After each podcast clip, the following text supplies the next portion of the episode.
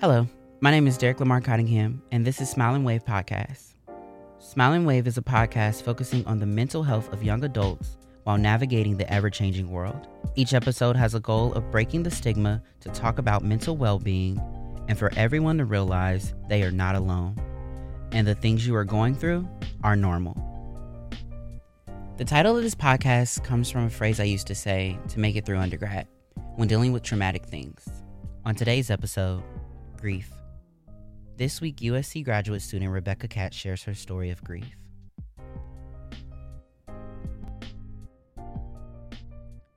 Over the Thanksgiving holiday, my mom passed away, six months after she was diagnosed with acute lymphoma. My mom had a chronic blood cancer for 12 years, but she'd been in remission for a year. It was both sudden and not. It always feels unreal. My mom watched me receive my undergraduate diploma from USC in May. She hosted my friends for graduation lunch, proud, smiling, healthy. I was due to start a graduate program at USC in midsummer, so my sister and I decided to take a fun trip before the real world began. While basking on a beach in Greece, we got the call. The cancer had returned. We cut our trip short. When our dad picked us up at LAX, I knew this time it was different. I questioned whether I should even start the graduate program at all, but my mom encouraged me to follow through with my plans. As I drive an hour from my home in the San Fernando Valley to USC each morning, my mom was being driven to UCLA for her first rounds of intense chemotherapy and blood transfusions. Those months were a blur. I felt grief and loss in watching her body deteriorate so rapidly. The parent child roles reversed while I was taking care of her. Sometimes I could only see her sickness. I was losing chunks of her before she was really gone. The experts tell us there are five stages of grief denial, anger, bargaining, depression, and finally acceptance. When my mom was in hospice, I remember walking through the hospital doors to see her and already anticipating how these five stages would play out for me. I was clinging to the idea that if I just got through those five phases, I'd be okay. What people don't tell you is that you might feel all of these stages, all at once. At least that's how it was for me. I'd be sad and angry and grateful for what I had, and also sometimes guilty and anxious. And I don't think you ever really stop grieving. Perhaps you feel less raw, but I don't think I'll ever move on from the loss. It will just evolve. It's hard to lose your parent at any age. But for me, at 23, one of the most difficult things is not having friends who have experienced death and can truly understand what I'm going through. Because I've been at USC for five years now, the contrast between then and now is stark. In my undergraduate years, I felt like a normal, happy 20 something year old. But when I came back to my graduate program after my mom's death, I could see how everything had changed. I suddenly felt as if I'd aged 30 years. This graduation will be different. It will be hard. I'll feel my mom's absence everywhere. But I'll feel her rooting me on, no matter where I go.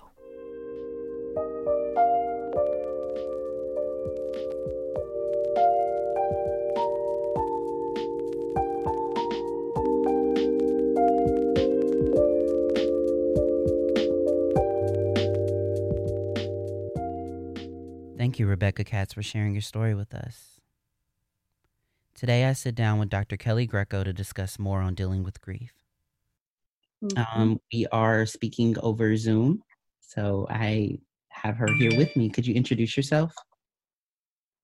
Hi, I'm Dr. Kelly Greco, a psychologist at Counseling and Mental Health Services at the USC Student Health, and I'm also an assistant director there for outreach and prevention. Um, could you define grief for us?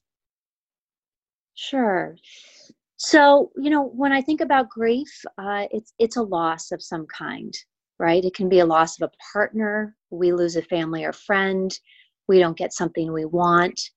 Um, so it's when I think of grief, it's it's loss, and there are various stages uh, in the research showing that we go through several stages that then leads to what the ultimate goal is is acceptance or integration where we can accept and integrate this loss into our life. And what exactly are um, the different stages of grief? Well typically it starts with denial you know where it feels surreal. Um, we we are just uh, kind of feeling like we're walking around and it's it's just slow moving and it's surreal. And sometimes we just deny you know i'm sure a lot of people have experienced this where you wake up the next morning and you're like is that real? Did that really happen? Um, and so sometimes you know the denial lasts for a while and then we go into some emotional reactions. We go into anger go into sadness go into kind of bargaining mode. Well you know if someone believes in a higher power or spiritual or religious beliefs like if i do this then maybe that'll happen. Or thinking of uh, other uh, situations of if i do this maybe this will happen. Um, and so after kind of the emotional and the bargaining um, we then hope to get to this place of acceptance where it's still part of our life the loss but the intensity of your reactions has decreased typically. And uh, it's it becomes just integrated into your life where it's not all consuming anymore. I think that's the best way to describe it. And other than death can people experience grief in other ways? Definitely. Like i said a breakup with a partner um, and i think you know i do a lot of talks on how to cope with uh, this COVID uh, crisis and incident, what we're all going through. And there's been uh, some written on this as well that our reactions to COVID uh, are grief. Um, we, you know, in the very beginning, we can talk about how we were in denial. And then some of us go through feeling depressed and angry. And, you know, and we, we go back and forth. Some days it's surreal, some days um, we're accepting more things but I think things are changing on a dime every hour and every day that we go in and out of these different stages. Um, like I'll say, for example, you know, this week we're told uh, if we're in Los Angeles that we should not go to the store at all this week and stay indoors, even more so than last week. So there's constantly changes that then make the loss and the grief different. And so we go back and forth. Um, it's not like I stay in stage one and I go to two, and it's not linear like that. It's back and forth because things can trigger me. And so it, uh, it definitely is a wave, right? We describe grief as a wave, and we've got to ride the wave, accepting where we're at, but having coping skills and support along the ride. And what kind of coping skills can someone practice when they're dealing with grief? Uh, the first thing that comes to mind is self compassion. I think accepting where you're at and suspending any kind of judgment. So if I'm feeling sad or I'm feeling in denial and it's surreal, that I own that and I don't judge it. I think we're very quick to judge where we're at. We don't give ourselves permission to feel what we feel. So if I don't give myself permission to feel what I feel and I don't have that self compassion, then I can't move through it um, I'll just push it down or suppress it and not allow myself to be where I am in the present moment. Mm-hmm. So I think accepting the here and now, not having judgment, having the self compassion, and then making different decisions. So maybe I have to take something off my plate. Maybe I have to reach out to a friend. Maybe I need to reach out um, and get professional help or listen to a podcast or do meditation or hold on spirituality religion. Again the coping skill list is endless but we have to know what works for us and we have to use those skills to get us to move through it. In the narrative um, rebecca um, has lost her mother to cancer. Mm-hmm. and she kind of i like that you mentioned that grief is kind of like a spectrum. Mm-hmm it's more of a wave. It's not very lin- linear. Yes. And that's because in the, in her story, in her experience sharing that loss with us, her mother was in remission, but then it came back. Like many other people that are dealing with cancer or other illnesses, um, it can go away. So you've already experienced a version of grief with this idea of you could possibly lose your loved one. However, mm-hmm. then they get better, but then there's a chance that it can come back, and it does come back and it seems like you're now back at stage one. When do you eventually get past it to where it's not such a heavy burden and weight on your life? Yeah, that's a good question. I think that the more you experience grief, sometimes the life experience, I've seen a lot of people, and I think this is common, um, even thinking of my own self too, of the first time that you lost a loved one, it feels really intense. And you question is this normal? Trying to get validation. And then as you go through life and get older, um, or you have more loss in your life, you know what it looks like and it's familiar. And then you even gain confidence of like, oh, I know this hurts and I know I'm suffering, but I've got this. You know, kind of similar to breakups you know you go through a lot of breakups and you know what you need to do to move through it. And even though you're suffering your suffering may be less intense because you've got some experience under your belt. And you know what to do and what support and resources you need. So um, i think that the that first experience um, is is probably the most startling and the most difficult and i know i'm generalizing but i think also too if people know how to cope they've got coping skills they can tell you i do this and this to help me feel grounded and connected and more empowered and more in control you know that is really important if someone doesn't have those skills and know what works for them or has limited support then i worry that it's going to be harder and that leads me to my next question when it comes to support how should their peers and loved ones behave while they're dealing with this grief I think the best question to ask someone is how can I support you? What do you need right now? Because sometimes people just need to be heard they need um, you know something cathartic in terms of they just need to vent. And you know sometimes they need a hug. Sometimes they need to you know i need to go out and take a walk with you or i need to take a break. Um, so i start with asking them what do they need?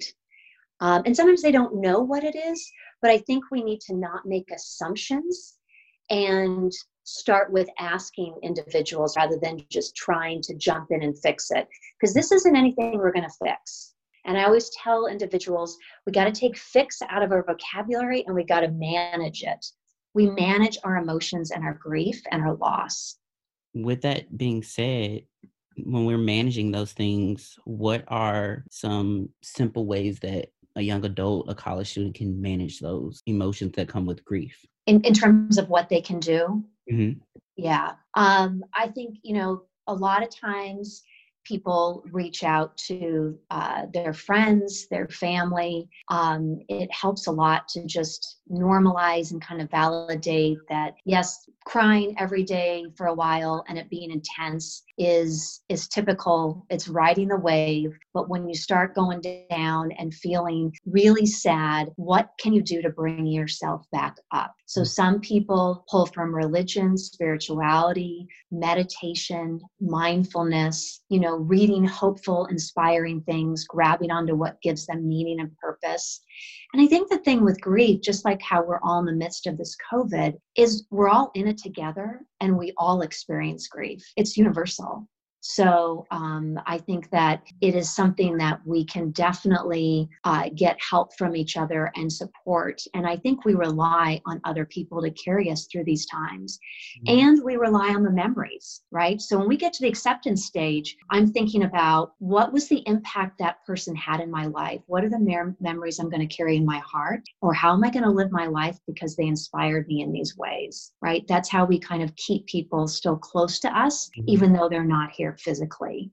I like that the sense of you're not alone because grief is something that we all deal with, but also Mhm. understanding that everyone's grief may not look the same. Correct. Uh huh. And I always find that interesting because um, ever since I was a kid, um, I was someone that did not cry at the loss of a family member immediately. Like it took Mhm. or months for it to kind of hit me, and I would randomly, it would be like a memory or something reminding me of the person, and then I would actually finally cry. I guess that leads to my question of is it like approaching the grief head on, or for some people, they kind of have to find a distraction? It's a great question. Um, I think it depends on the intensity of your reaction. So, if someone can't get out of bed, if they can't stop crying, then you need to pull back um, because it's I'm having difficulty functioning and doing the day to day tasks. So, I think um, you know if that's happening, then we need to kind of pull back and not hit it head on because we need to have some stability and sense of control. Because I think with grief, it's just the ultimate loss of control. So the more in control I feel, and the more my symptoms or reactions, which are normal, may not be as intense, then I can maybe hit it head on and go deeper. But um, we've got to take it really slow if the grief reactions are really intense. That's kind of reassuring. I it's weird. I know some people they they think that they're weird or something's off with them because they don't have an initial jerk reaction of how the world says they should react to grief. Correct. Uh huh. That's that's very interesting to understand. And with a lot of young adults um, that are dealing with a plethora of different things happening all at once while trying to navigate everyday tasks. Um, for instance, when you're a college student, you're away from home, and you could be experiencing the uh, the loss or death of a family member, and you're nowhere near home. Um, for me Mhm. personally, last semester I had a family member pass away, and um, I was not able to attend the funeral because I was at school. It was really hard, and something that led to my last question was because it was something that I used work in school to kind of keep me busy. Correct. Uh huh. And Yeah. when I finally told someone that that happened, they were kind of shocked because they they say, "Well, you seemed normal," and that that statement right there, "Well, you seemed normal," it, it was very.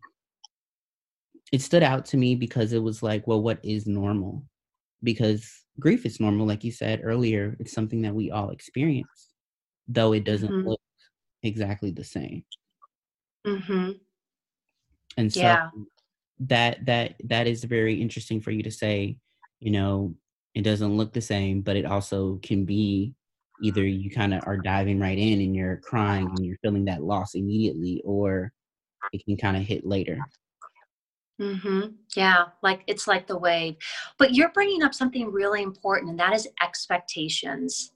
That either we have expectations, like we call those should statements, what you said, like I should, you know, be okay, or I shouldn't be crying, or I should be more angry, um, or I should accept it. It's been multiple months, right? Those shoulds are expectations that we put on ourselves, and then other people put them on us. Mhm. So we've got to um, not uh, internalize that because that that can help. That can lead to us being stuck and not moving through the process because that's an expectation of I should. So we call them should statements. Um, but you also bring up the other point that distractions are good sometimes, right? I mean, we all have to go to school and our internships and work, and you know, we have to put on that mask sometimes to get through the day. So, you know, we can only take off so much school. And um, so the distractions sometimes serve a purpose. Mhm. We just don't want to be distracted 24 7 and then feel nothing. very true and that leads me to kind of my next question of like not getting stuck um how do you get over the anger or resentment stages of grief Hmm. Yeah, and I think for many, that's probably the most uncomfortable is the anger, right? um, just angry of why me? And you know how am i going to move forward without this person in my life? They could have been your rock they could have been just everything. They could have been your go-to person.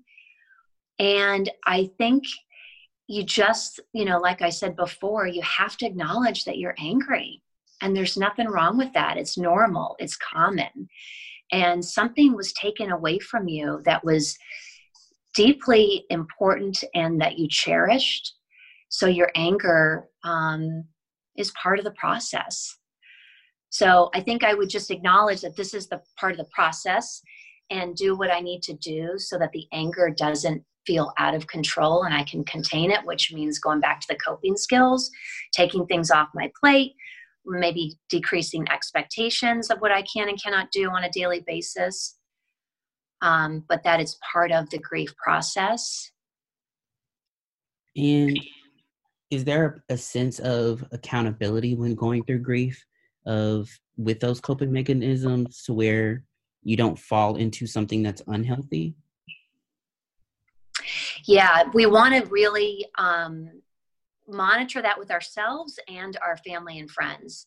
If we see them going down uh, a route uh, that is leading them to more negative coping skills or things that could be self destructive, you know, like staying stuck in hopelessness, feeling worthless, using drugs or alcohol, risky behaviors, impulsive decisions. So we want to we want to make sure that we monitor that um, because we don't want to put ourselves at risk or hurt others. And something to kind of end on, if you could give just some coping tips to young and college students that are dealing with the grief, what would they be? Hmm. I think it goes back to um, my hope and my wish is for them to suspend that judgment that I said, to have self compassion, that whatever they feel is what they feel, and there's no right or wrong feeling. Just embrace it all but know that you're going to go on that ride like a roller coaster or a wave and you've got to know how to ride the wave. So how you ride it is knowing what is your coping skill that you go to um, and what is my support system and when i say support i'm not referring to you know 200 instagram or facebook friends i'm referring to the one or two people that accept me unconditionally that are my rock and that are there for me and will accept me in the throes of grief and when I'm having a joyful day.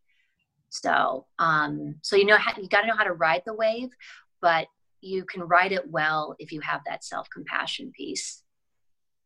Well, thank you so much for your insight on how to deal with grief as a young adult and college student.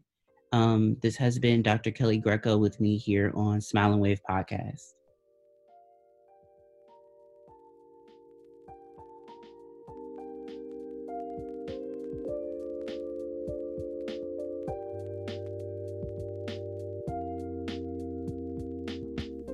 This episode is brought to you by Annenberg Media.